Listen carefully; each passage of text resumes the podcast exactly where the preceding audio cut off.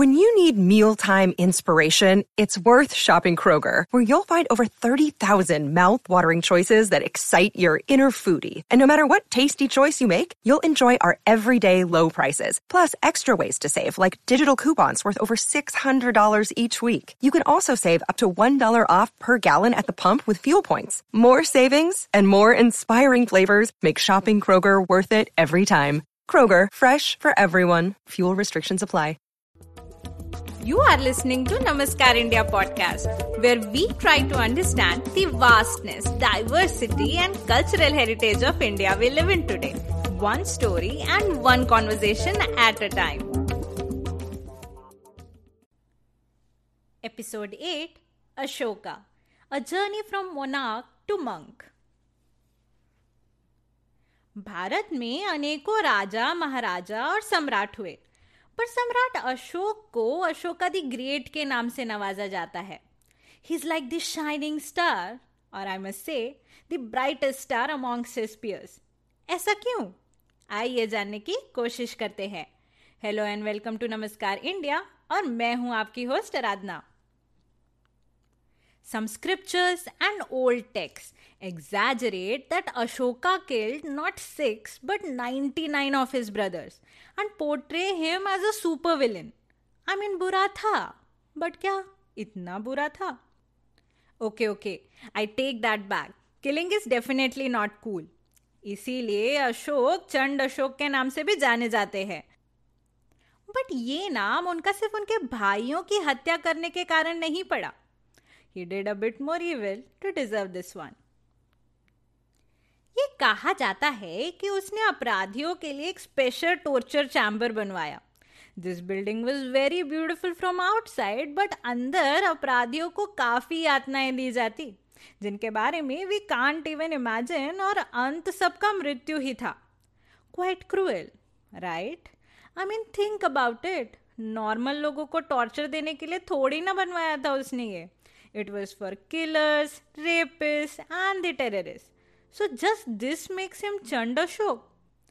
I leave this on you to decide. कहा जाता है Ashok was very self-conscious of his rough skin. He gave orders to all the ministers कि राज्य के सभी फल फूल वाले वृक्षों को काट दिया जाए और सिर्फ कांटे वाले पेड़ों को रखा जाए. I think वो सबको obedience test करना चाहता था. And was also trying to gain some sympathy about his skin condition. लेकिन ये आदेश उतना ही बेतुका है जितना लगता है, तो जाहिर सी बात है कि मंत्रियों ने इस पर अमल नहीं किया. अशोक ने ये ऑर्डर तीन बार जारी किया, and when no action was taken, उसने सारे मिनिस्टर्स के सर कटवा दिए. Ready for one more? One day Ashok was visiting his harem. But all the women there were hesitant to come near him and make love to him because of his rough skin. Yeah, yeah, again that stupid skin condition. But because he was सम्राट, उनके पास कोई option तो था नहीं. उसके बाद they were so disgusted कि उन सब ने अपना एंगर और फ्रस्ट्रेशन बगीचे के एक अशोक के पेड़ पर निकाला और उसे काट डाला. जब ये बात अशोक को पता चली, he was very furious and gave orders to burn those five hundred women alive. Wow, just too much, right? Very, very evil and cruel guy. यही सोच रहे होंगे ना? गौर करने की बात ये है, if he's so bad, then why all the ministers supported him and not any of his brothers in becoming the next emperor? Also जब सुशिम तक्षशिला में एक रिबेलियन कर्व करने में असमर्थ हुए, Ashoka was deployed there and he suppress the revolt with talks and diplomacy without spilling even a drop of blood. Okay, so that point I am trying to make here is sometimes things are exaggerated in history and especially in religious text to just prove a point. So always try to read between the lines. It's anyway a lot of fun to have our own interpretations and opinions. So what happened after Ashoka became the king? पहले कुछ वर्ष तो the same old same old, curb uprising, suppress revolt, secure the borders, capture more and more republics across the subcontinent. Then finally in two sixty-one B C, he focused his attention towards Kalinga, which is present day Orissa and northern Andhra Pradesh वाला area. Kalinga को मालूम था कि अशोक की army के सामने वो कुछ नहीं, बट उन्होंने अपने आत्मसम्मान की रक्षा करते हुए काफ़ी सॉलिड फाइट दिया। Not just man but also the women fought and died. काफ़ी मैसिव डिस्ट्रक्शन एंड खून खराबा हुआ। Though Ashoka won the war, something inside him flipped seeing all the suffering around him, and then उसने decide किया कि इस रक्तपात को अब समाप्त कर धर्म के प्रचार प्रसार में फोकस करेंगे। And he adopted Buddhism and came up with his doctrines, यानी कि सिद्धांत जिसको उन्होंने धम्मा के नाम से प्रचारित प्रसारित किया, और चंड अशोक से धर्म अशोक बन गए। Well I don't think it was that black and white. इतना एक सौ अस्सी डिग्री हृदय परिवर्तन थोड़ा अनबिलीवेबल है। आई I मीन mean, अगर अशोक को इतना ही बुरा लग रहा था, so why didn't he leave Kalinga alone? लेकिन नहीं, Kalinga became part of the Mauryan empire. All right, have you ever heard about the term soft power? ये टर्म हार्वर्ड यूनिवर्सिटी के प्रोफेसर जोसेफ ने ने नाइनटीन एटीज़ में पॉपुलराइज किया था, एंड इसके ऊपर बुक्स एंड पेपर्स भी लिखे गए हैं। कभी टाइम मिले तो ज़रूर पढ़िएगा। I'm sure you would find it very interesting, and then world history and politics को आप एक अलग लेंस में देखेंगे। Long story short, ये एक political strategy है जिसमें आप brute force use ना करते हुए अपने influence को use करते हैं, अपनी बात मनवाने के लिए या अपने favor में decisions करने के लिए। So technically, influencing social and public opinion through relatively less transparent channels and lobbying through powerful political and non-political organizations, and sometimes through economic influence too. Summary, make others want what you want. Simple. अब अशोक के perspective से सोचते हैं। देखो, अगर आपने almost पूरे Indian सब कॉन्टिनेंट पे अपना एम्पायर फैला लिया है और अब अपना रेप्यूटेशन भी उतना पब्लिक में अच्छा नहीं है, being called Chanda Ashoka and all, but at end of the day अपने को रूल करना है, सो क्यों ना रिलीजन के माध्यम से सॉफ्ट पावर को एक्सरसाइज किया जाए। And what better way to do this than spreading a religion like Buddhism which follows the middle way and is not extreme. आपको क्या लगता है, सम्राट अशोक का सच में हृदय परिवर्तन हो गया था या फिर उनकी स्ट्रैटेजी थी अपने इमेज को साफ करने के लिए? I think it's fair to say it could have been a little bit of both.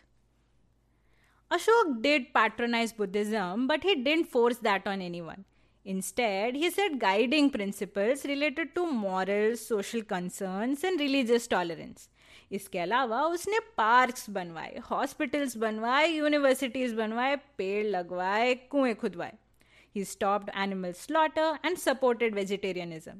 उसने अपने एम्पायर में धम्मा के प्रिंसिपल्स को रॉक्स पे और पिलर्स पे कार करवा के इंस्टॉल करवाए, वो भी सिंपल लैंग्वेज पाली में, ताकि उसकी रीच ज़्यादा से ज़्यादा हो। इन सभी इडिक्ट इंस्टॉलेशंस यानी शिलालेखों में सबसे फेमस है सारनाथ का अशोक पिलर। ओके, ये भी कहा जाता है कि अशोक ने चौरासी हजार स्तूपों का निर्माण कराया, बट आई थिंक ये एग्जैजरेटेड नंबर है। नेवरदलेस, उन्होंने बुद्धिज़्म के प्रचार प्रसार और शांति के संदेश को सब तक पहुंचाने के लिए काफ़ी इन्वेस्टमेंट किया था। मध्य प्रदेश के रायसेन डिस्ट्रिक्ट में सांची टाउन है। वहाँ सांची स्तूप बौद्ध परिसर है जो कि यूनेस्को वर्ल्ड हेरिटेज साइट भी है। स्तूपा नंबर वन, जिसे द ग्रेट स्तूपा के नाम से भी जाना जाता है, सम्राट अशोक ने बनवाया था, और ऐसा माना जाता है कि ये स्तूप बुद्ध के अवशेषों का आवास है, and that is what makes it special. Sanchi में आपको गौतम बुद्ध से जुड़ी जातक कथाओं के इलस्ट्रेशंस देखने को मिलेंगे, जिसमें बुद्ध के पिछले जन्मों से संबंधित कथाएं हैं। सो इन शॉर्ट, जातक कथाएं are nothing but stories of Buddha before he became Buddha.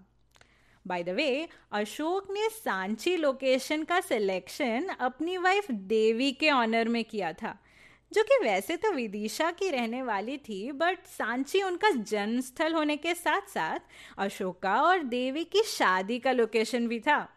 Quite romantic, I must say. Given we are talking romance, अब थोड़ी बातें अशोक की पर्सनल लाइफ के बारे में. अशोक ने शायद पांच शादियां की.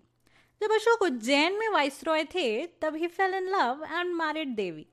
ऐसा माना जाता है कि वैसे तो वो मर्चेंट क्लास यानी कि व्यापारियों के क्लास को बिलोंग करती थी, but she was a descendant of Shakya clan.